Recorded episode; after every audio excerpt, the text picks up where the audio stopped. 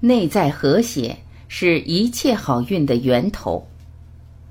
刘峰。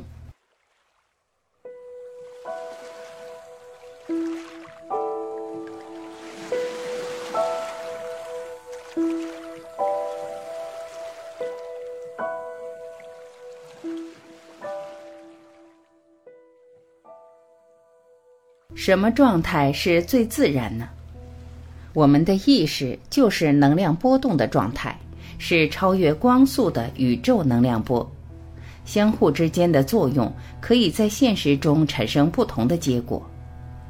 怎么通过内在的能量设定能出现想要的结果？只有和谐时才能出现。和谐本身是智慧，是自然存在的本质。和谐的存在于现实的能量就是自然。什么状态是最自然呢？大道至简，一切都是由简谐波组成的，就是自然的。而加于我们人为的能量，就往往不自然。所以现在创造物质世界，从某种意义上说，和我们的自然状态产生差异。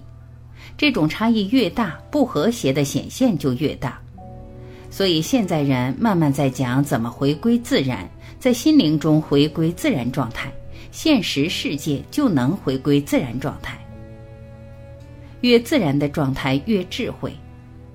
现在人和自然的矛盾越来越大，若不向那个方向回归，自然就会把人类创造的像全部破坏掉。我们说的环保，提倡的就是回到自然的一种状态去。越自然的状态，就是越智慧的状态。为什么修行的人跑到大自然里去修行？是因为在那种状态下，被人为作用的能量波相对不会那么复杂和密集。像我们现在都市人，无时无刻都被复杂的能量波包围，属于我们的东西越多，周围聚焦的能量的复杂程度就越高。而这种复杂程度，其实是连接我们内在和现实之间很难真正拿掉的部分。所以，牵挂多的人回归心灵的难度就会加大，因为他的能量要突破这些重重障碍，而又要建立在这种能量复杂基础上，才能建立主导作用。可以想象有多么难。真正在现实中能成功的人，是能把内在能量调动出来，和外部的现实世界和谐起来的人，那是真正会使用心法的人。从这一点上说，和谐中存在着内在智慧。内在和谐是外部和谐的根本。内在和谐是每一个当下达到的心理平衡的状态，也就是情绪不会失控，情绪不会受当下影响。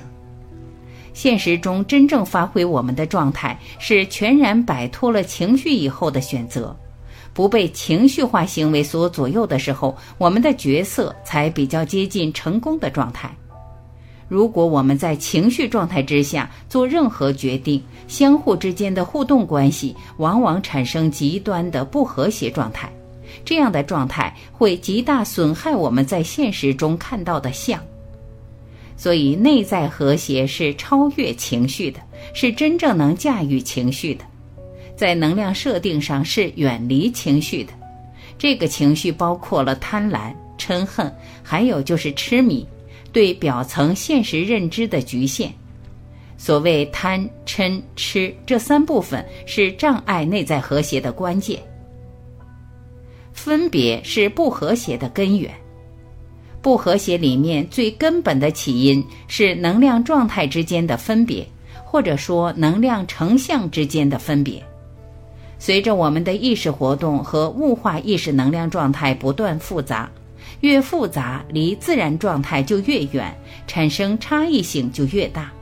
这种差异把它描述为分别心。所以，对现实物质世界的执着是内在强烈的分别心所左右。我们被分别的状态所左右的时候，我们的意识只能专注于分别。当专注于分别，意识就不能进入更高境界。所以，对现实的分别心是造成我们不和谐的重要根源。有非常强烈的爱憎是非在我们脑子里的时候，其实我们很难真正达到和谐。因为每个人强调自己的意识强烈的分别状态的时候，彼此之间的冲突非常明显。我们一直在强调一个概念，就是互证、互相印证、求同尊异。我们追求的是所有心灵提升中方法里相同的东西。我们不去强化不同，因为所有的不同都是和不同背景的人的意识产生和谐共振的基本条件。但它本质是简谐波，是大道至简。所以，当我们看一切事物共性的时候，它会自然从更高境界进入一个状态，这是非常重要的原则。内外和谐的最高境界，全然进入和谐状态，就是把所有的东西全然包容在一个体系里，分别的相被化解和超越。内在能量随着共振系统在不断提升，最后到达和宇宙万物融为一体的状态，即天人合一。每个当下进，每个当下出，全然的安宁是发自内心的一种喜悦。你在现实当下行的过程里，如果不能体会能量的开发状态，那没有用。利益高远始于足下。你可以有个最高目标，也可以有个阶段性目标。其实每次现实中的成就是心法的印证，这种印证是给我们信心的。所以用这种良性的、积极的和内在能量贯通的状态去看时，就和完全被动的被物化世界左右的状态不一样。但是结果只可能比这个更好，不可能更糟。我们不是被对未来的恐惧逼着去做，而是以积极的、渴望印证内在能量的状态去做的话，运作同样的事情，状态会很不一样。从吸引力法则能看到内部能量设定和外部能量和谐的关系，所以内在和谐，道法自然。学会从内在调制这种波时，外部的相一定会改变。在这种印证的过程里，我们对内在能量获得最大的认同，所以心灵和谐与道法自然完美统一是我们追求的。通过追求，可以驾驭现实，到那时，恐惧、悲哀都可以被超越，而那些恐惧、悲哀、挣扎，都是打开智慧的阀门，都是我们觉察和要打开的门。打开的过程是内在能量开发出来的过程。